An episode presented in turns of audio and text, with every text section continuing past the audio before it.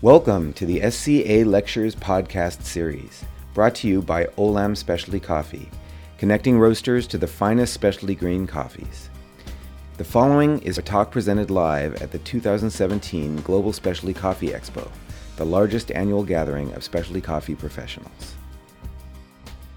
Good morning, everyone. Thanks for attending our lecture, Building Out a Roasting Panel. Uh, we're going to introduce ourselves in just a couple moments here, but just so you know, here's who we are. Uh, great. So kind of our start to this lecture is, are you prepared to hyper-age at a rate previously unknown? Because that's what's going to happen to you when you start building out a roasting plant. No pressure. Yeah, no, no pressure. pressure. Yeah.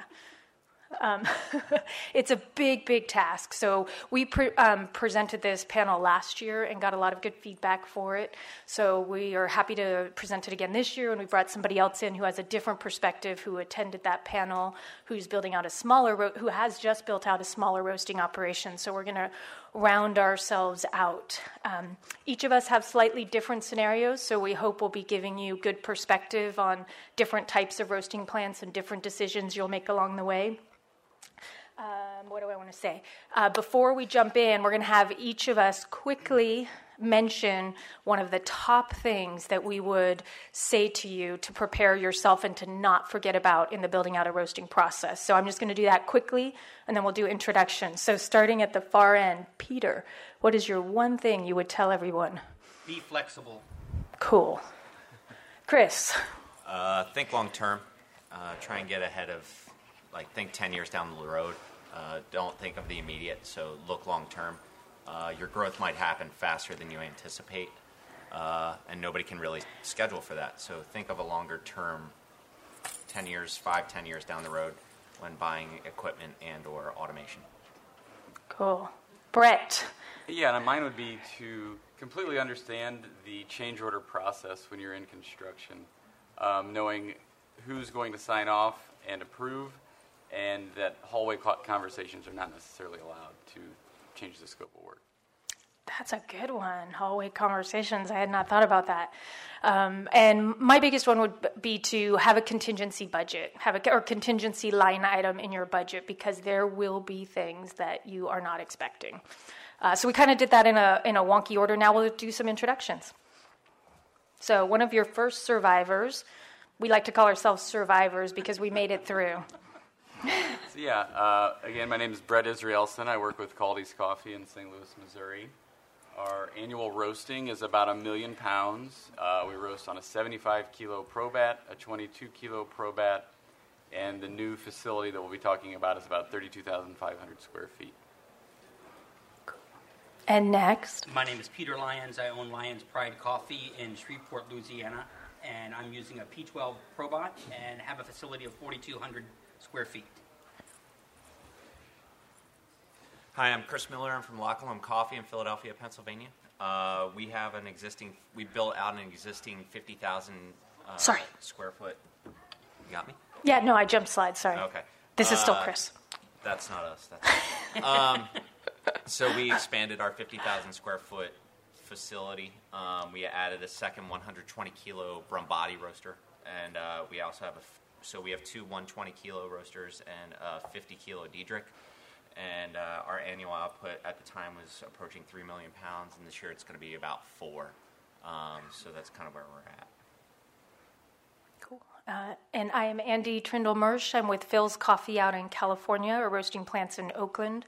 Uh, we built out about a fifty thousand square foot brand new roasting operation. We have two G one twenty capacity roasters. And uh, what else do I want to say? I think that's that's about it. Lots of lots of things we'll share along the way.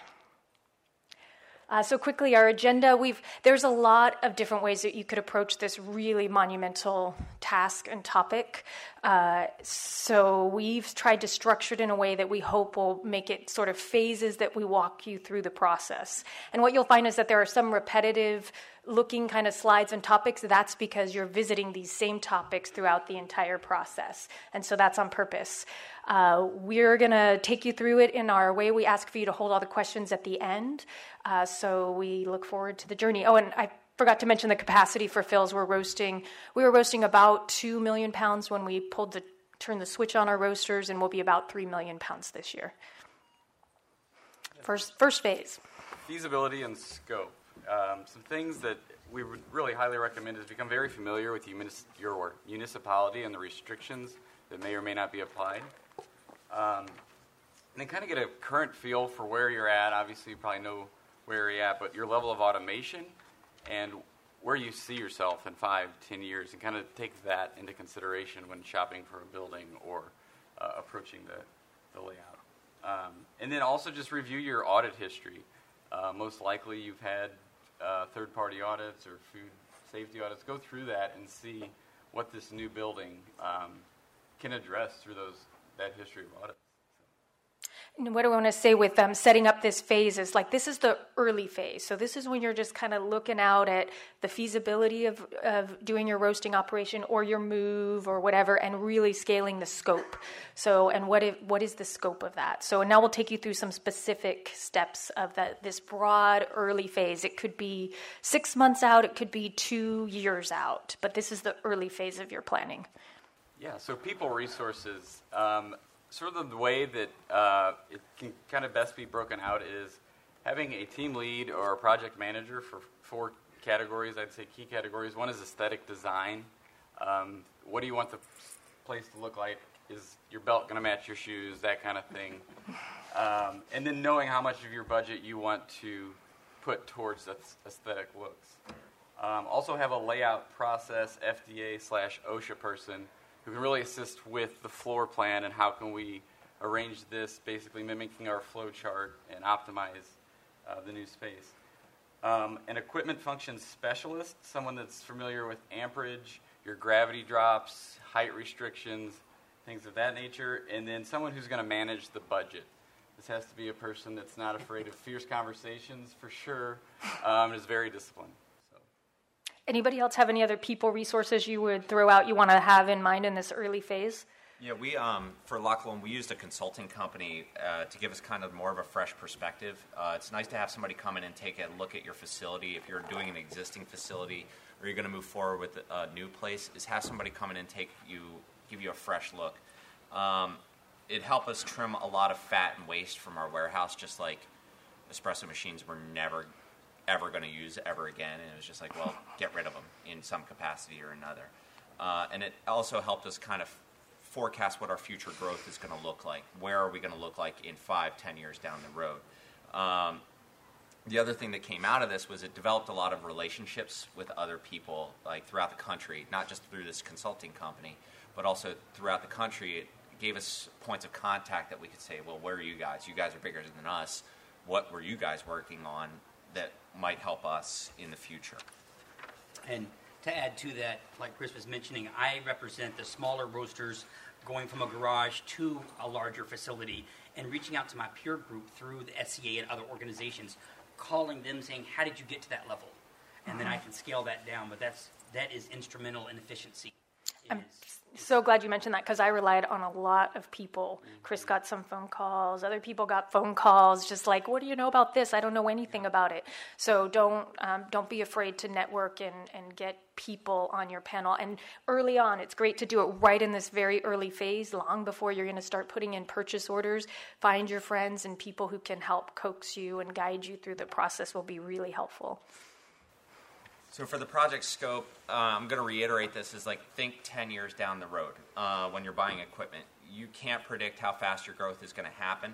Um, for us, an example is that we bought a second one hundred twenty kilo roaster, and our growth is happening faster than we could have possibly anticipated, and we probably should have pulled the trigger on a two forty instead um, to manage that growth and give us a longer amount of time that we're going to be in our existing facility. As it's looking now, we just, we're two years in pretty much from our uh, build-out, and we were anticipating getting five years out of it, and it looks like we're only going to get about three and a half to four out of it before we're starting to look. And giving us that growth, if we would have pulled the trigger on a bigger roaster, we would have been a little bit better off to be able to manage that and give us more time to build up more capital moving forward.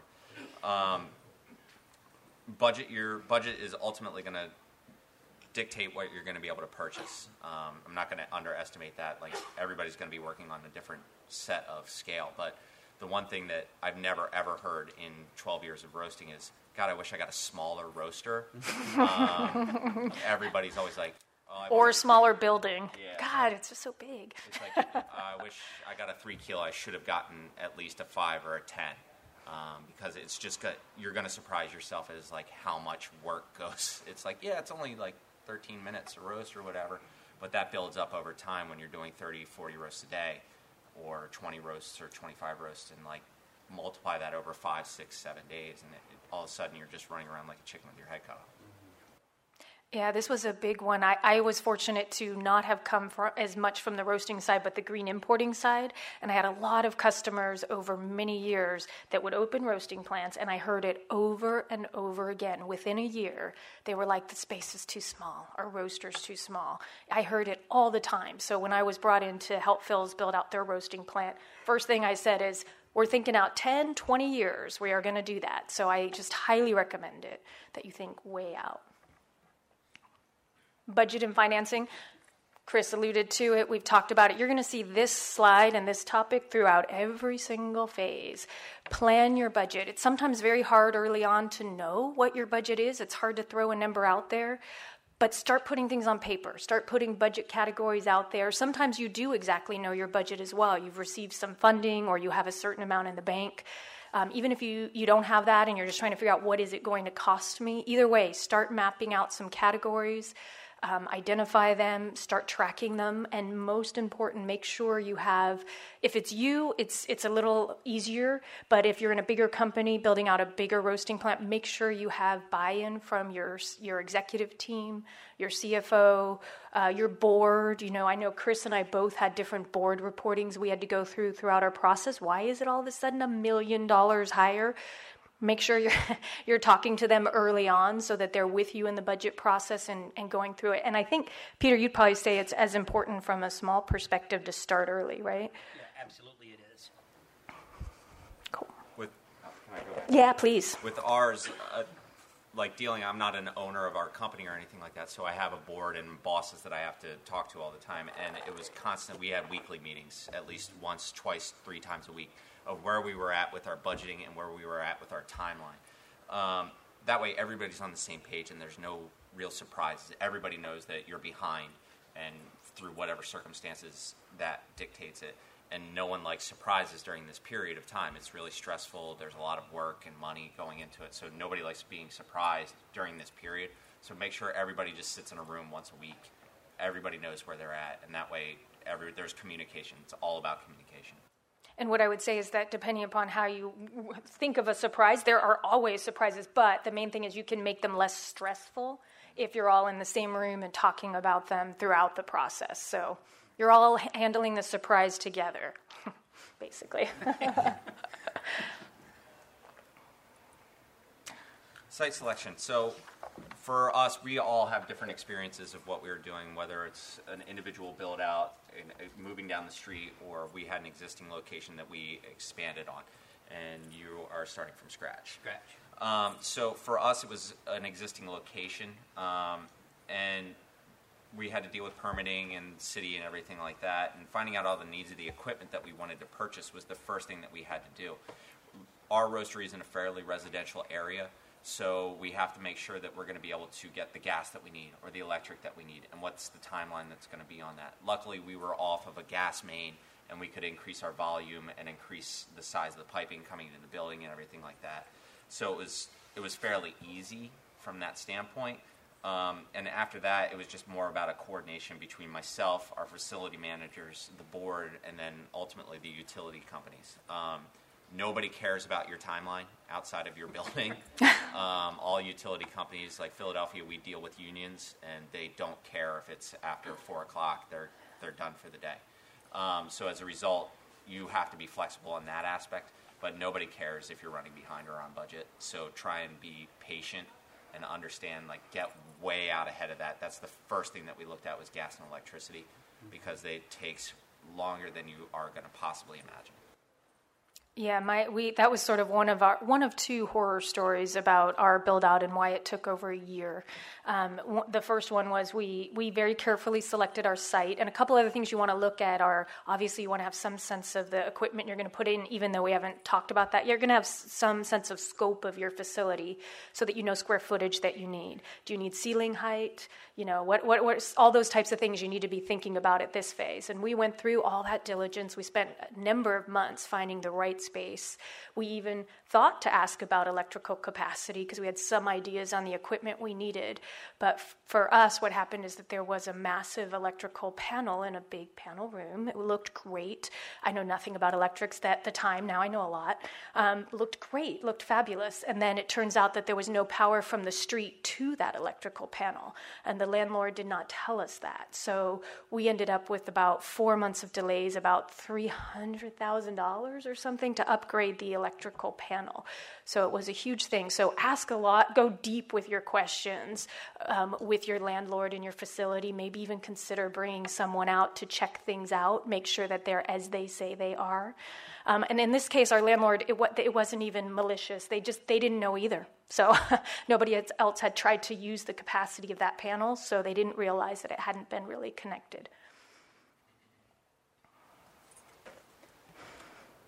Yeah, once once you have selected your location, uh, the next step is really trying to gather enough information to start receiving as accurate of bids as possible. Um, plugging your, your flow chart in, this is a good time to sort of merge the new new floor plan and, and your existing flow chart and see how you can optimize that.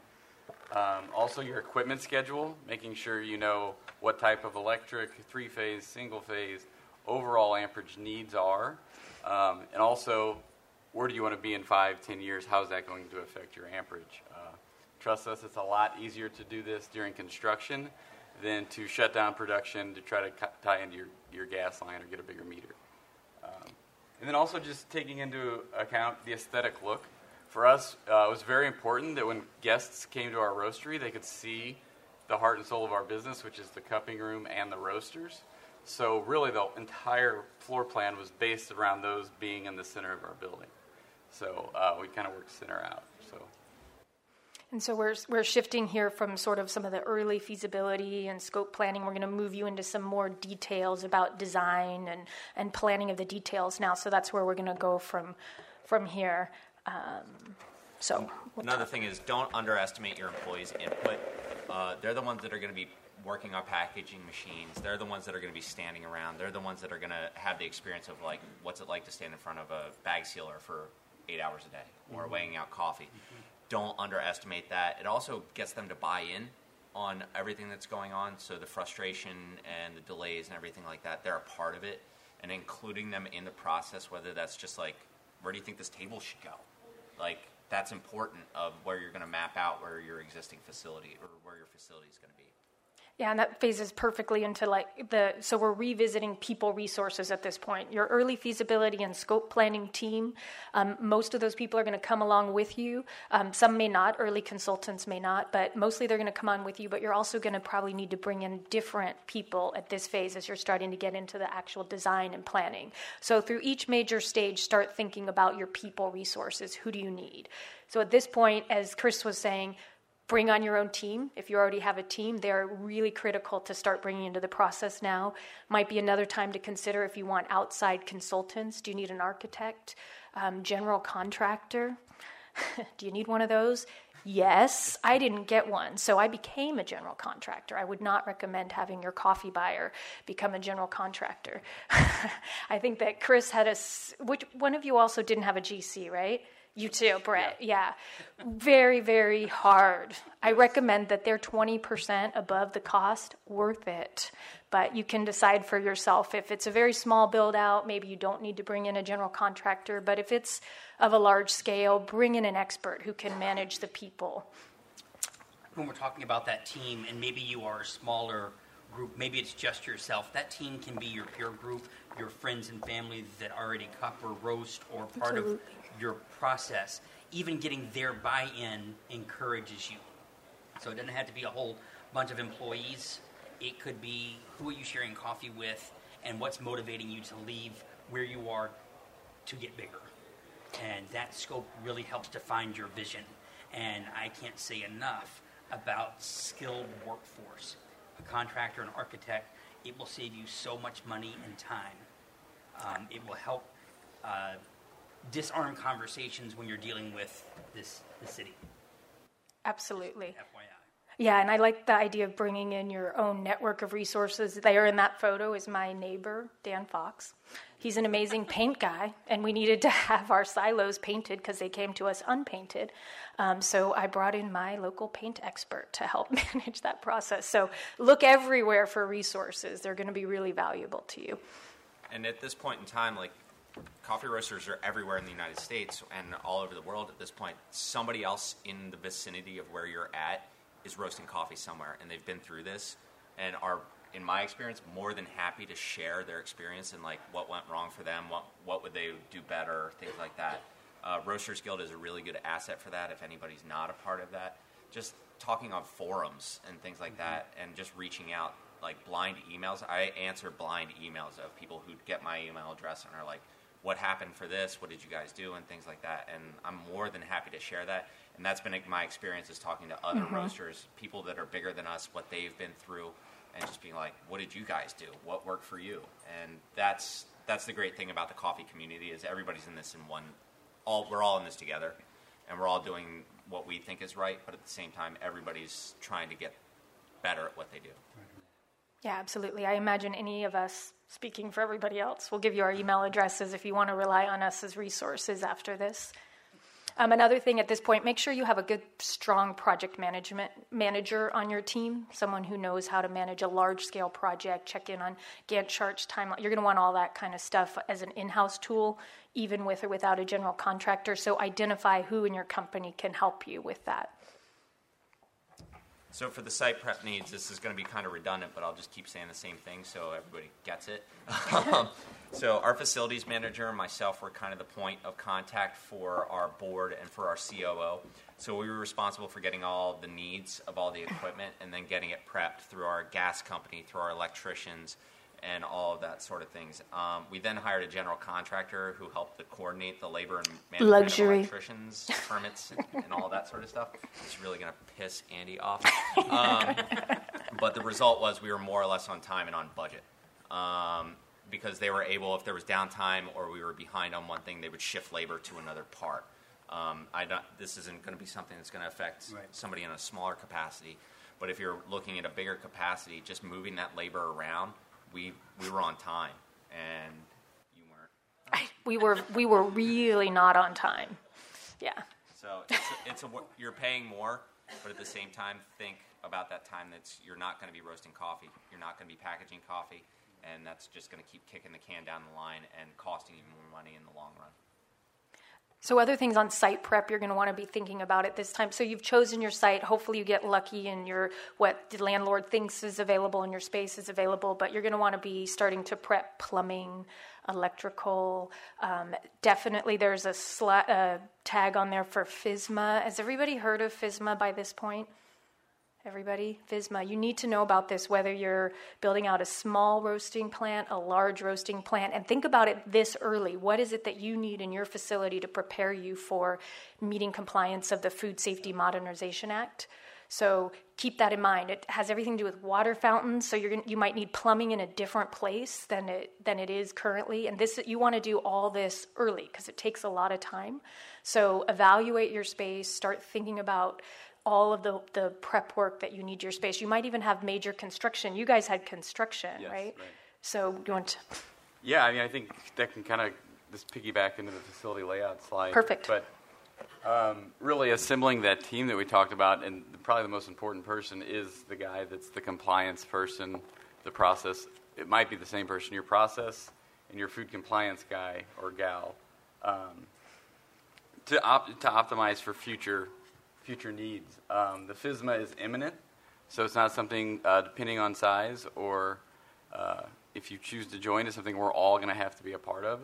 And doing it right now is going to save so many, so many headaches.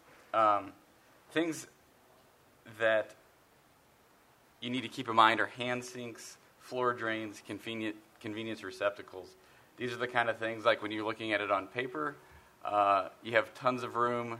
I'm never going to need a convenience receptacle here. Um, how far is it really to walk to a hand sink? Um, and, and they're easily forgotten. Um, the one uh, thing we did is we did corrugate cutouts. So we actually bought a giant ten-foot roll of cardboard corrugate um, once we had the facility layout, and then we cut out every single piece of equipment so we could see it sort of in three D, work around it, see how much room we have uh, for growth, storage, things like that.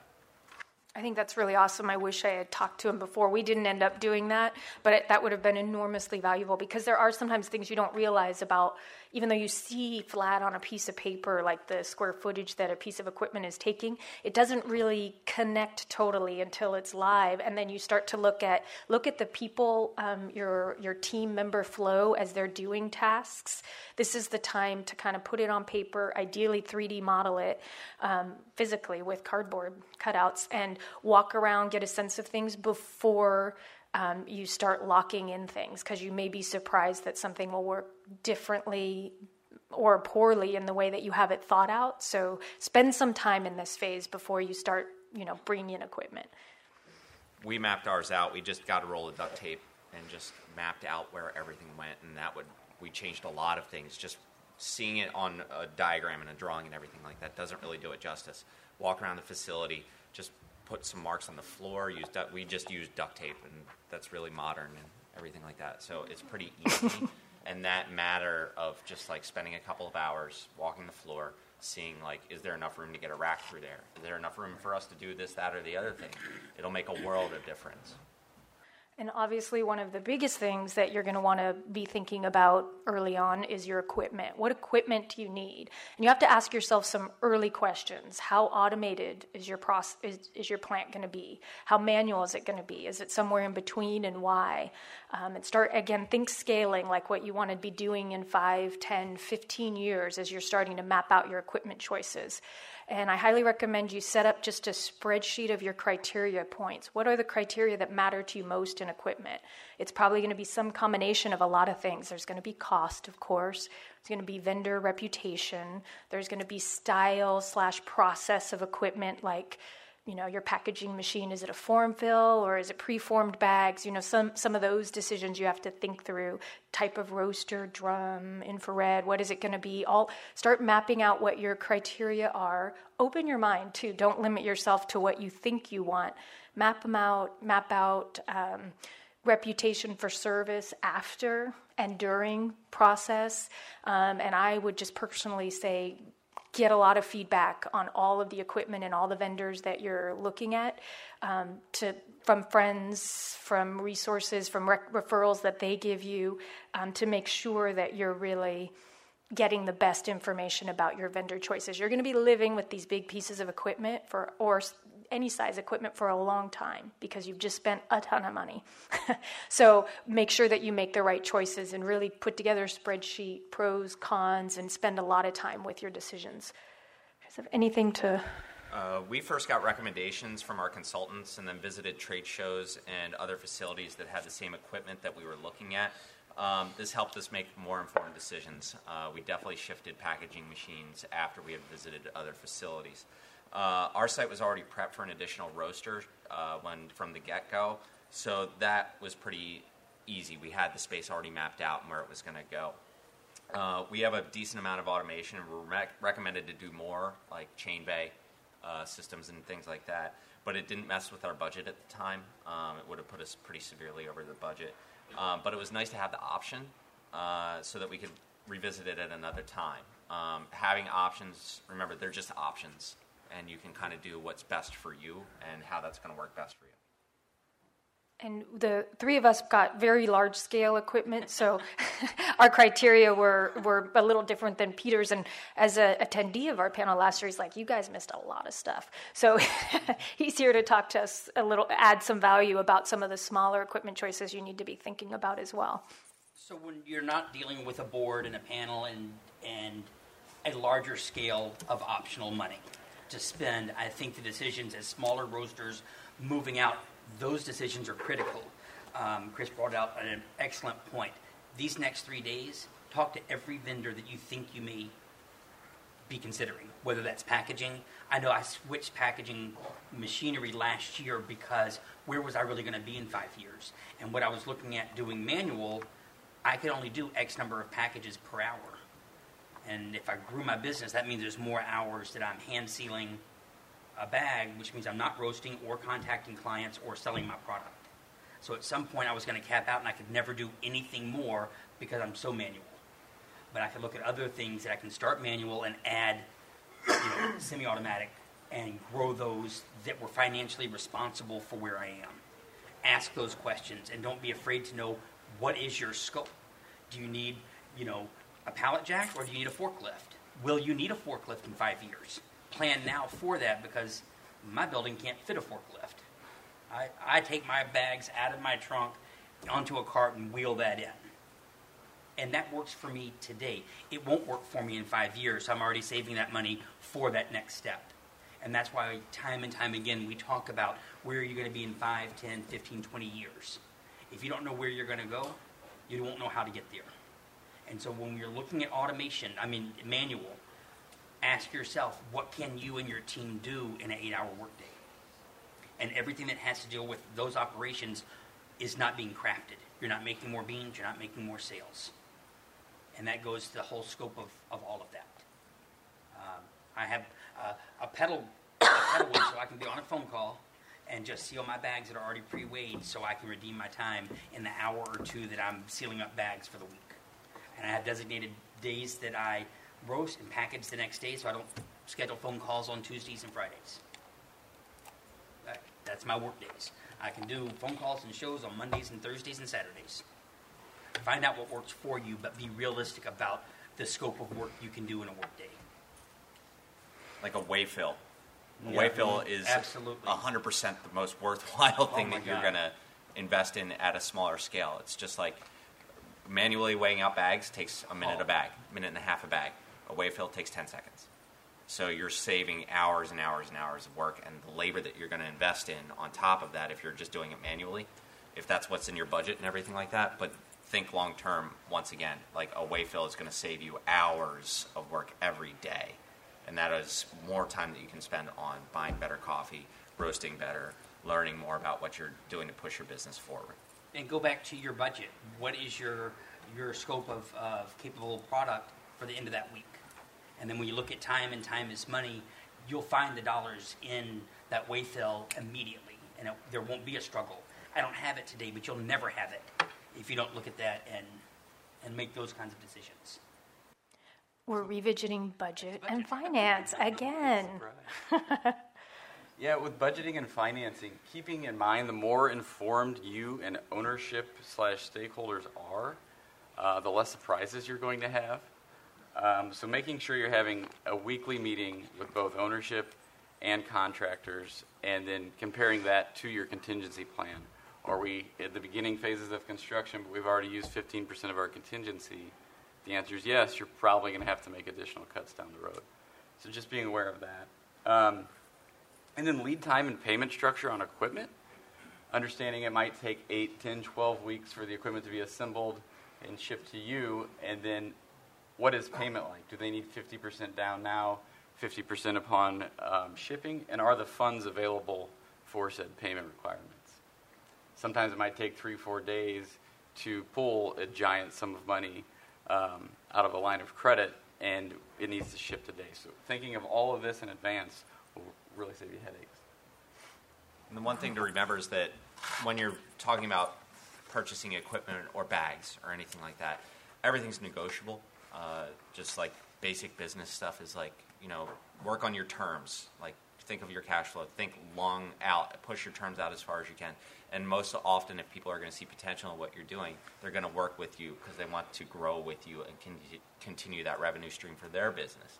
So thinking long term and also negotiating with them. If I can get, if you start off with fifteen day ter- terms on payment and push it out to thirty or forty-five or sixty or so on and so forth.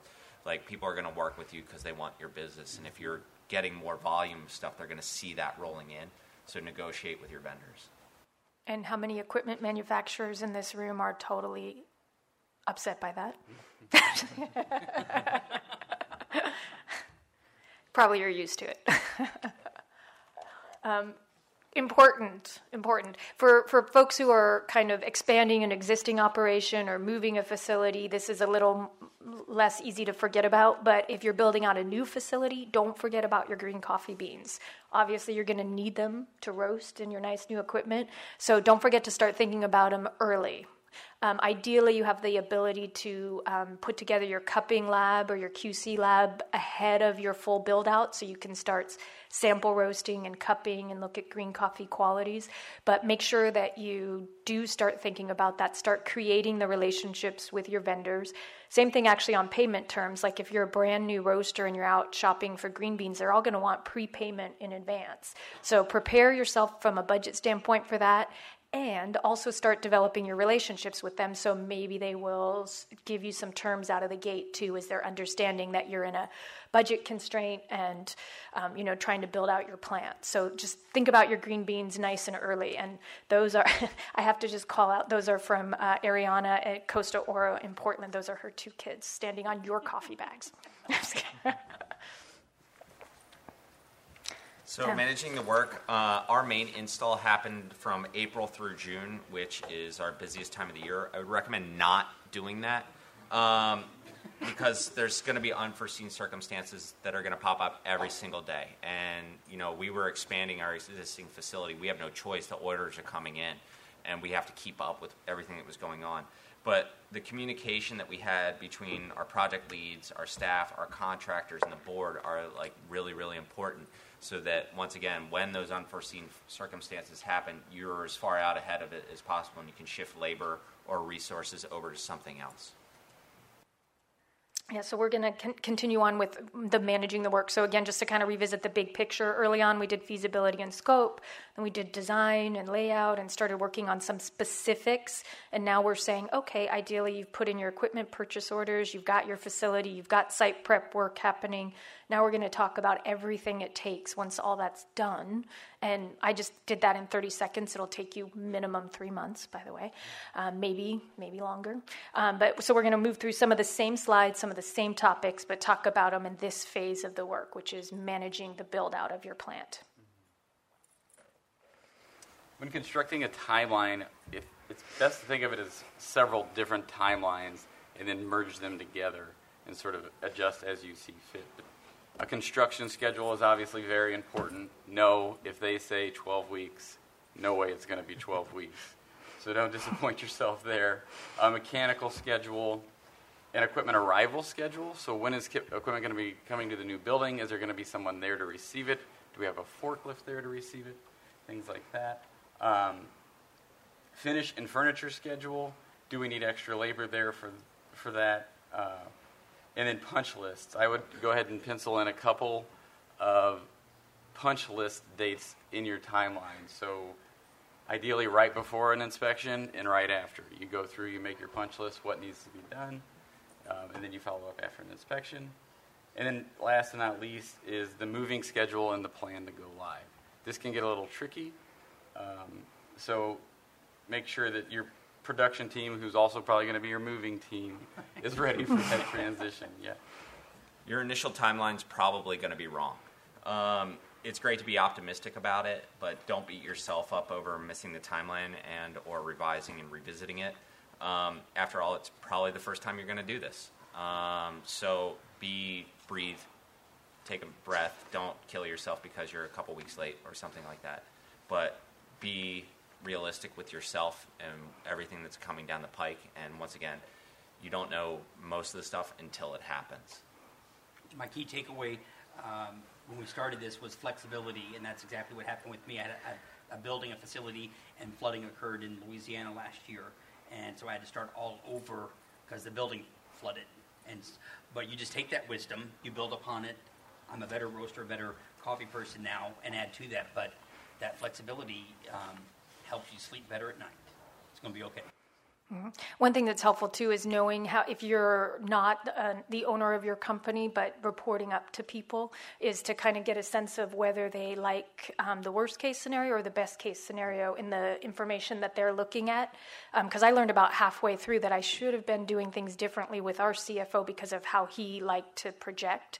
So just know which which way you, you want to look at the information, whether you're going to do the best case scenario timeline and present that to your leadership, or you're going to do the worst case scenario timeline and present that to your leadership, or present them all if they're really dialoguing with you throughout the whole process. But think about that. Think about who you're reporting to and how you're going to present the information. Um, and just to talk specifically through some of those phases. So, you know, one of the first things after you've prepped your site Um, with basic information, you've chosen your facility, is you start placing those equipment purchase orders. It, it can vary anywhere from, you know, a scale for your lab will take, you know, four or six weeks maybe, or maybe you go pick it up at the Home Depot, I don't know. Um, your roasters might take six months, depending upon where you're getting them from, or nine months. So, you know, that's why that's one of the earliest phases, although some equipment comes much quicker. Um, and after you choose the equipment, the reason why we have additional site prep construction is in the earlier phase, you were able to look at, I'm going to need roughly this much power, I'm going to need roughly this much gas, I'm going to need some sinks for F S M A and all of this. But until you choose your actual equipment, you're not going to know where you need electricity specifically located, where you need gas lines. You're not going to know all of that until you're a little farther along, and you may find that you have to do some additional upgrades because you chose a piece of equipment that has more needs or different needs. So expect that while those equip, but it's good because your your equipment manufacturers are working on building out your equipment, and you now have time to get all of their detailed specs, share them with your contractor, and start doing any additional work on your site to get ready. And then obviously, um, Brett touched on it, but I just have a quick shipping and receiving story. So we had our big giant silos arrive. They hold about fifteen thousand pounds of green coffee each. And we would have thought that our, I mean, we had the specs for delivery, we had everything. We have four dock doors, we had all that, but they arrived on a truck that did not have the capacity to unload them. And we have a little forklift. So there was no way to physically get those huge, large silos off of the truck. We had to very last, and the truck union needed to leave and said, ah, I'm taking, I'm either, you know, dropping it here or, or I'm taking it back. You know, I'm, I'm not waiting any longer. So literally in an emergency, I had to find a local company that specialized apparently in people who didn't plan for their equipment receiving, um, and charged a lot of money to come over with big equipment and help us get it off the truck. So but we assumed, because we didn't know any better, we had no experience, that the vendor made sure that it got off the truck. They don't necessarily. So think through your receiving really carefully. Make sure you have the right people, the right equipment. Um, that's important. Um, and then the next phase is the mechanical installation. So that's after all your equipment is actually placed on the floor. It's uncrated, it's unboxed, it's, you know, you put it in your, you've moved out the cardboard cutouts and put it actually on the floor. The mechanical installation is probably still going to be done by outside contractors, not yet by your equipment vendors. So that's where they hook up the electrical, the plumbing, uh, anything, air. You know, don't forget about air compressors. We didn't mention that. Air compressors are really important in big facilities, so keep that in mind. Um, so the, me- the mechanical installation is what you have with your outside contractors who are putting everything together. Um, then the commissioning is the phase generally where your equipment vendor comes in and brings their team to start turning on the buttons. But they're not going to turn on the buttons unless you've already got the wires all connected by your electrician, your plumber, all of that. So, and you, what you don't want to do, and this gets, this is a really tricky part of the timeline because the mechanical installation inevitably goes wrong.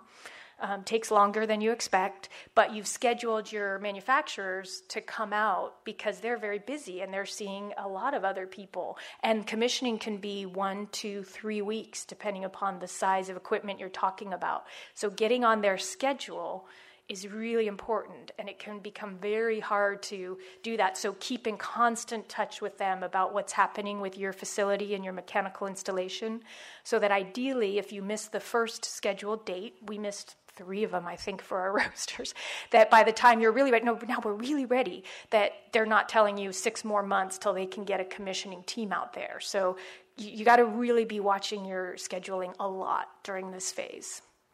Um, and then the last phase is testing.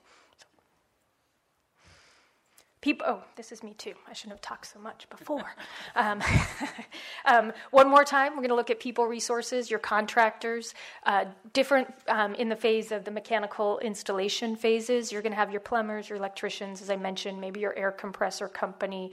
Who else am I forgetting? Construction. You might have regular construction. You might have cement that needs to, for earthquake, or I'm in California, so we had to do a lot of uh, cement pouring in our building to prepare for the heavy weight of equipment. These are all different contractors you're going to need to find and manage or work with your G C to oversee. Um, make sure you do a lot of recon on your contractors, and you can start doing this well in advance of this phase. Like if you, you've got some time early on after you've done stuff, go ahead and start vetting contractors. Make a lot of reference phone calls.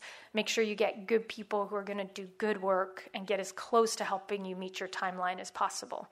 And ideally, if they've worked in coffee equipment, it's really helpful because it is different and specialized. So see if you can find anyone who's piped in gas for roasters before. It's a little easier. Yeah, our G C had built out other coffee plants in the area and like all over the world. It came with really positive Uh, recommendations, but we just talked to other people throughout the industry as well and found out how they used, uh, who they used. Once again, everybody likes coffee, everybody works together with it, so reach out to other people, find out who they used, and use those resources. Everybody will try and help each other out, is in my experience. And cost is, this is where you're going to have a lot of cost. A lot of times that's unexpected exactly how much. I had no idea that our electrical work would end up costing about a million dollars of electrical contractor work. That's a lot more than we budget. We budget two hundred fifty thousand dollars.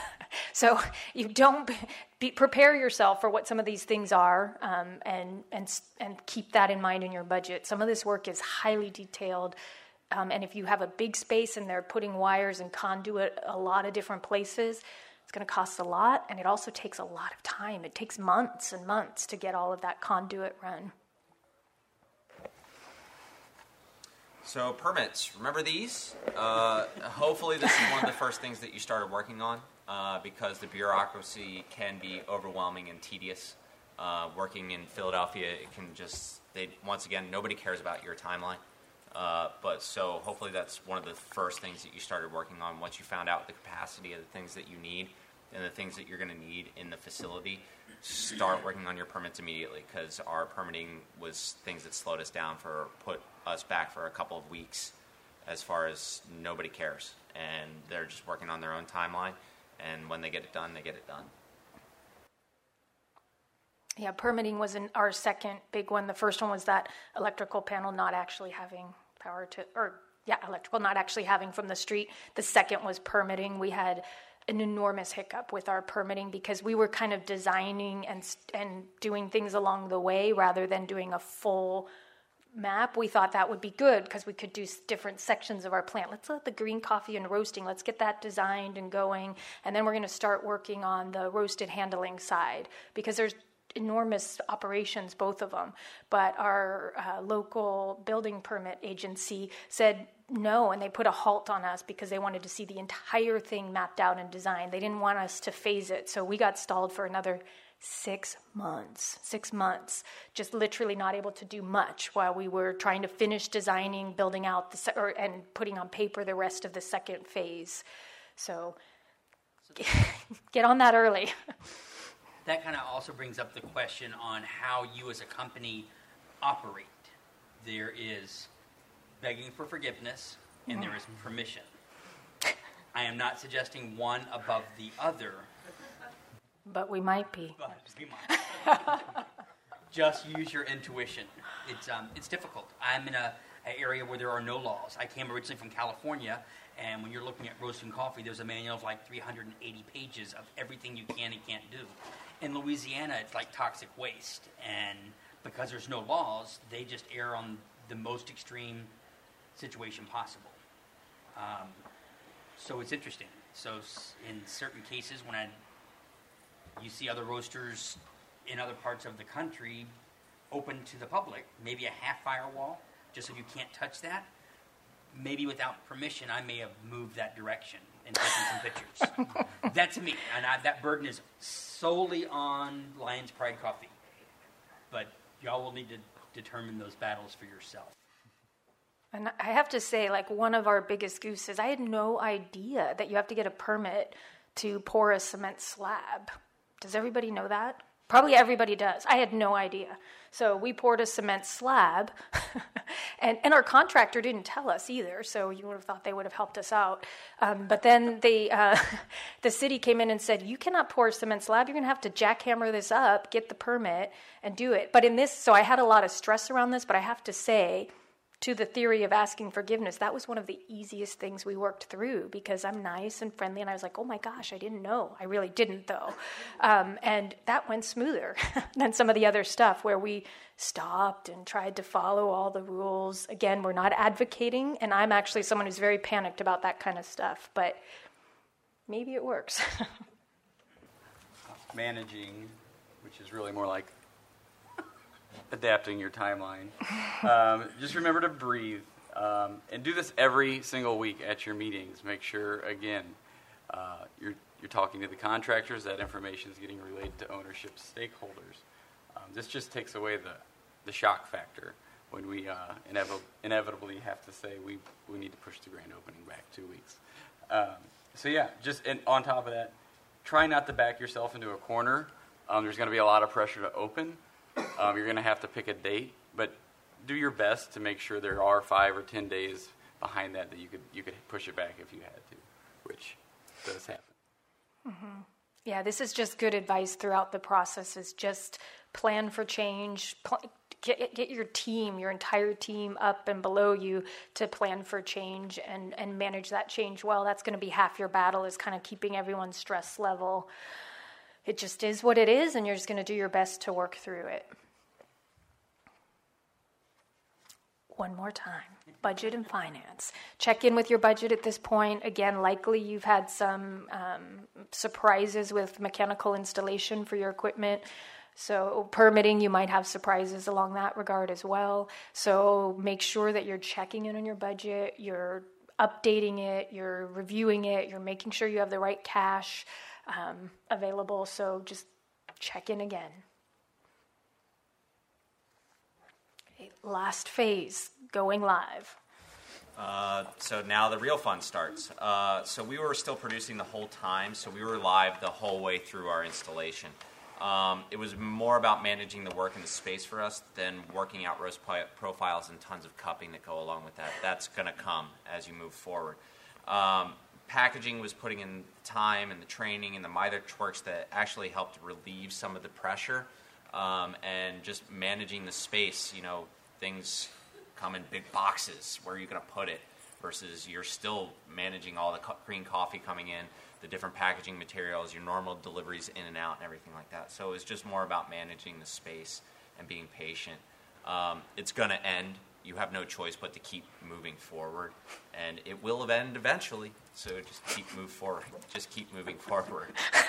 Yeah, exactly. And uh, a ramp-up strategy. A few weeks, months back, maybe you can start planning for a ramp-up strategy. Yeah, and just making sure you have a master plan, and then if something horrible does happen, what is your backup plan? Because the most important thing is that you're going to fulfill your customers' orders, and they're not going to know that any of this is going on. So plan, how do you how do you fulfill orders on Monday if we didn't get the roaster hooked up, or you know, if the shelves aren't installed. So having all of that may be pulled in advance. Um, yeah. And we had we had carefully constructed a really nice ramp-up strategy. That was one thing we put some good thought into. We'll bring these major ingredients in-house and start roasting them. Then we'll bring, you know, a combination, a couple majors, some minors. We planned it all out, plotted it, and then it took so darn long to get through the whole process that somewhere around December first, our C E O, he saw that it was getting close to done, and we said, we're about ready to start the ramp-up strategy, and here's what it looks like. He says, you have thirty days. Get it done. um, which we actually did, to the credit of my roast master, and uh, who was awesome. We turned on the roasters by January first. We got it done. So you may or may not be able to have your ramp-up strategy, but I'd say plan for it if you can. It's nicer to be able to kind of switch from new equipment to old equipment, or from no equipment to new equipment, but you might also just end up going for it. And that, that was also uh, my situation, where you have flooding, and now last year I should have been open, and I'm I'm back one year. But I reached out to the Roasters Guild and peers and and doing ghost roasting with another roastery about an hour away. And I go down, roast with them two days a week, and I package under my label. But I may not be making that profit, but I'm still touching the community. I'm still fulfilling orders while the rest are happening. And that goes through those relationships that we build at the very beginning with every vendor, with everybody in the coffee community, and how you treat one another. It, it tends to work out. Mm-hmm. So we're actually moving on to some final thoughts here. Hopefully you've gotten a lot, and there's obviously a lot more details to all of these phases, so hopefully some information in the handouts will be helpful as well. Um, but some final thoughts to think about is uh, we just want to remind you, people, don't forget about the people through every phase you go through. Think about who you need. Um, don't forget about your team, like people who are already doing the operations or who are already on your team. That's really, really important. And also what outside resources you need, whether they're paid or networking friends that you can rely on. That's important. Money, forget, don't ever forget about the budget. I think we harped on that a lot. Um, and then breathing. Just breathe and take it. Is gonna it's gonna be harder than you think. Even with, I went into it talking to a lot of friends in the industry, all telling me this is gonna suck. Prepare for it. And it still sucked worse than that. So, so let us tell you that. Y'all still want to do it, right? Still want to keep it. So just, but just know it is, but you will make it through, and um, just kind of prepare yourself for breathing deep and, and going along the way. And then we're going to leave you with, with some three specific to-dos, because there's a lot right here, right now. So here's some we identified. Brett, do you want to? Yeah. Who was going to read that? Or Peter, you were going to take those on. Yeah? What was I was just going to talk about being diligent and focused was the one that was my takeaway, is every week have that meeting so that you know where you're going. Um, there's so many, so many irons in that fire. It's easy to get lost in the work. So that Monday meeting, ours are on Monday with my accountant and myself. That's all it is. But that way we know what we're doing for the next week. So be diligent and patient with yourself. Yeah, lots of meetings. Yeah. Yeah. And just I, the diligence is good, al- and aligning with your stakeholders on life expectancy of the plant. That's a key one. If you haven't started anything yet right now, that would be one of the key ones I would say, is figure out how long this plant is meant to serve your business needs and put that on your radar, because that will change decisions you make, even if it looks too expensive or too big. But if you expect that plant to last five, ten, twenty, thirty years, you need to ask those questions now. Great. So we're done with our presentation portion, and we're available for questions if anyone has them. What do you do with uh, the packaging for nitrogen? Do you use nitrogen all the time, or that's just a given? Uh, we have a nitrogen generator uh, at our facility. We used to have it get it piped in. Uh, we used to have deliveries with a big tank. Uh, but then it just became more economically feasible for us to get nitrogen. So we have portion control bags, we have twelve-ounce bags and packaging machines that go along with that, and all of that stuff is nitrogen flushed. Um, our single origin, like higher point coffees, that's all done manually, so we don't nitrogen flush those. Um, that's all roasted to order. But our bigger production stuff, everything's nitrogen flush. Yeah, for us, everything is nitrogen flush, and we just bring in the big tanks once a month. We'll roll in four tanks or something like that. Five. We, this, it's a long, complicated story. The short story is we're just starting to nitrogen flush, um, and we're rolling out capacity for that. And our next package, our current packaging machine has the capability, but not the right, in, um, it's not tooled properly yet. And we're getting our second packaging, major packaging machine now, and that will come ready for nitrogen flushing. And I'm tasked with going to the show floor and looking at some nitrogen generators. So if anyone knows anything, let me know. I don't nitrogen flush, uh, and this this expo here, I'll be looking into what are those first steps, small canisters, and, and doing that. My name is Melissa. I um, own Brewpoint Coffee here in Chicago. Oh, you know, I'm sorry. I forget. They always remind me. Can you go to the mic? Because sometimes they record these, and then they won't be able to hear your question.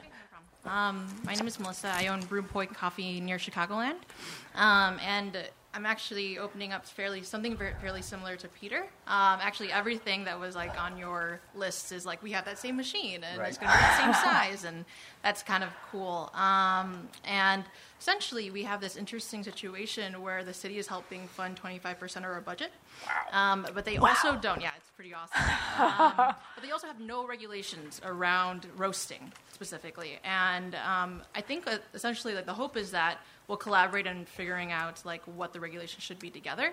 So what are some things, if you're working with a town that doesn't have regulations and you kind of get to be the forefront of it, um, like what would you do? What is some advice that you'd have for someone who hasn't done this before? Uh, well, we have a satellite roastery in Chicago, um, and we operate on the whole of the business as... Uh, as Peter eloquently put it, it's like asking for forgiveness rather than permission. So the fact that the city's coming to you uh, goes against how we built our business. Um, but, you know, like, I think that's just talking to other roasters in Chicago and see what their success are, mm-hmm. like uh, who's out there, Halfwit and Metric, and talking to them and see what they did. Um, and moving forward kind of like that and kind of just kind of gauging, like, the... The, the extreme is going to be California regulation. Yes. The m- other extreme is Texas, where they just, whatever you want to do, you can do it. So finding kind of a happy medium, you want to be a responsible business owner, you want to be a responsible person for the planet and all that sort of stuff that goes mm-hmm. along with that. So use what you want out of it and use that as kind of the guidance. And like, what's your ethic, what's your ethics for your company, what you want to move forward to, like, do you need an afterburner, that type yeah. of stuff. And your hopefully your equipment manufacturer can give you feedback and advice as well, and then tell them your philosophy is your philosophy to be a good, the best corporate citizen you can be within reason. Mm-hmm. Let them know that so that they can help you do that. If your philosophy is not that, which would be too bad, but if it's not, you know, let them know that too. Let them guide you through the process. It definitely is. I do highly recommend you reaching out to all of your equipment vendors okay. and get their input, because the suggestions you make are a reflection of also those larger businesses, and that's part yep. of that relationship. Um, okay. Okay, thank you. Yeah, you're welcome. Sure. Anyone else? Hey, um, sorry, I feel I came in late, so I, I don't know your name. The, the Peter. Gym, Peter. Um, yeah, my name's Stephen, and wife and I, we, we own Boxwood Coffee in Summit in New Jersey. We're just starting to build um, a second retail location, and we're doing a coffee roaster coffee shop concept. Um, and it's kind of scary listening to you talk, because you're talking about much larger spaces than we've given ourselves to build the facility. And we're looking at like six, seven hundred square feet as the roasting facility with a twelve, with a forty-pound roaster in the middle of it, some packaging, storage. Um, can you address, you know, we talk about you know, planning ahead and thinking about where you want to be in five, ten years' time. We've thought five years ahead and think this is enough for a wholesale roasting facility, but is it? I mean, is it going to be enough? Is nine hundred square feet, is one thousand square feet enough to do all of the, everything you need to do? Or am I being naive? Or should I be thinking larger scale? Should I be okay with a smaller scale operation? So I, I can't directly speak about what's perfect for y'all. I think that sometimes our scope is limited by our experience. And until you are in that situation, you will find that you will want more room. It could be the location that you have for that facility is perfect for what it is, but you might want to be looking for a metal building outside of town that the more complicated roast can be done in. A single origin bean that you have less uh, you know, inventory in that facility may work. You want the animation, you want the showmanship of what you're doing. But as far as making money and being a business, you may not want to incorporate the public in that with having a coffee shop and the complexities of Uh, just contamination, people touching, and, and it, you, you will find out some of the food laws and F S M A and, and being able to control your goods ends up being the complication, not that the desire is not there. Um, so you may use your space, but you may want to begin now looking for a space that's less rent outside of the city that you could really manufacture and, and really produce a quality product under your control. It's funny, we, we kind of do it the opposite way around. We have a location outside a large warehouse that we use. We're looking to bring that into a retail location. But maybe choose, we keep both. And I would choose one. If you have an yeah. espresso roast that's great and you're known for, do one S K U there. You still get some animation. You get some fun connection to that. But you don't need five, six, eight different types of green beans if you already have a facility. Mm-hmm. is, that's my recommendation. I just want to say you have the nicest New Jersey accent I've ever heard. Yeah. Thank you very much. uh, one little note, if everybody hasn't heard of F S M A yet, uh, it's F S M A, Food Safety Modernization Act. Start getting into it. It's coming in September. Uh, there's going to be some oversight. If you don't know about it, start looking into it. Start doing some research. I can't recommend that enough. Start preparing for it, because people are going to be looking at making sure that everything is going to be safe for the public going forward, especially, and Brent and I were just talking about this earlier, cold brew. Yep. Um, oh, yeah. That is an untapped area right now as far as any semblance of, rec- of regulation or food safety. And as that market is growing for everybody at this point, I think, start paying attention, because uh, there's regulation coming down the pike. Can't recommend that enough. I already went to get certified for F S M A and those, because I don't have a roastery.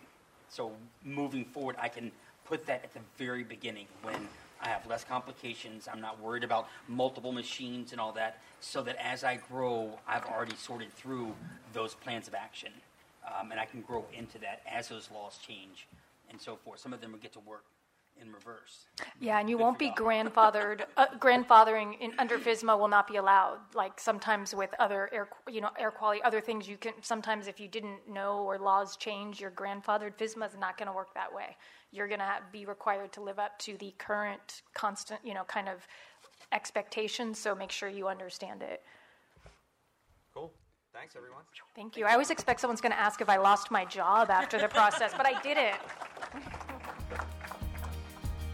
You've been listening to a talk from the S C A Lectures podcast series. To hear more on topics relevant to the specialty coffee industry, visit w w w dot s c a news dot coffee and subscribe to this lecture series. Thanks for listening.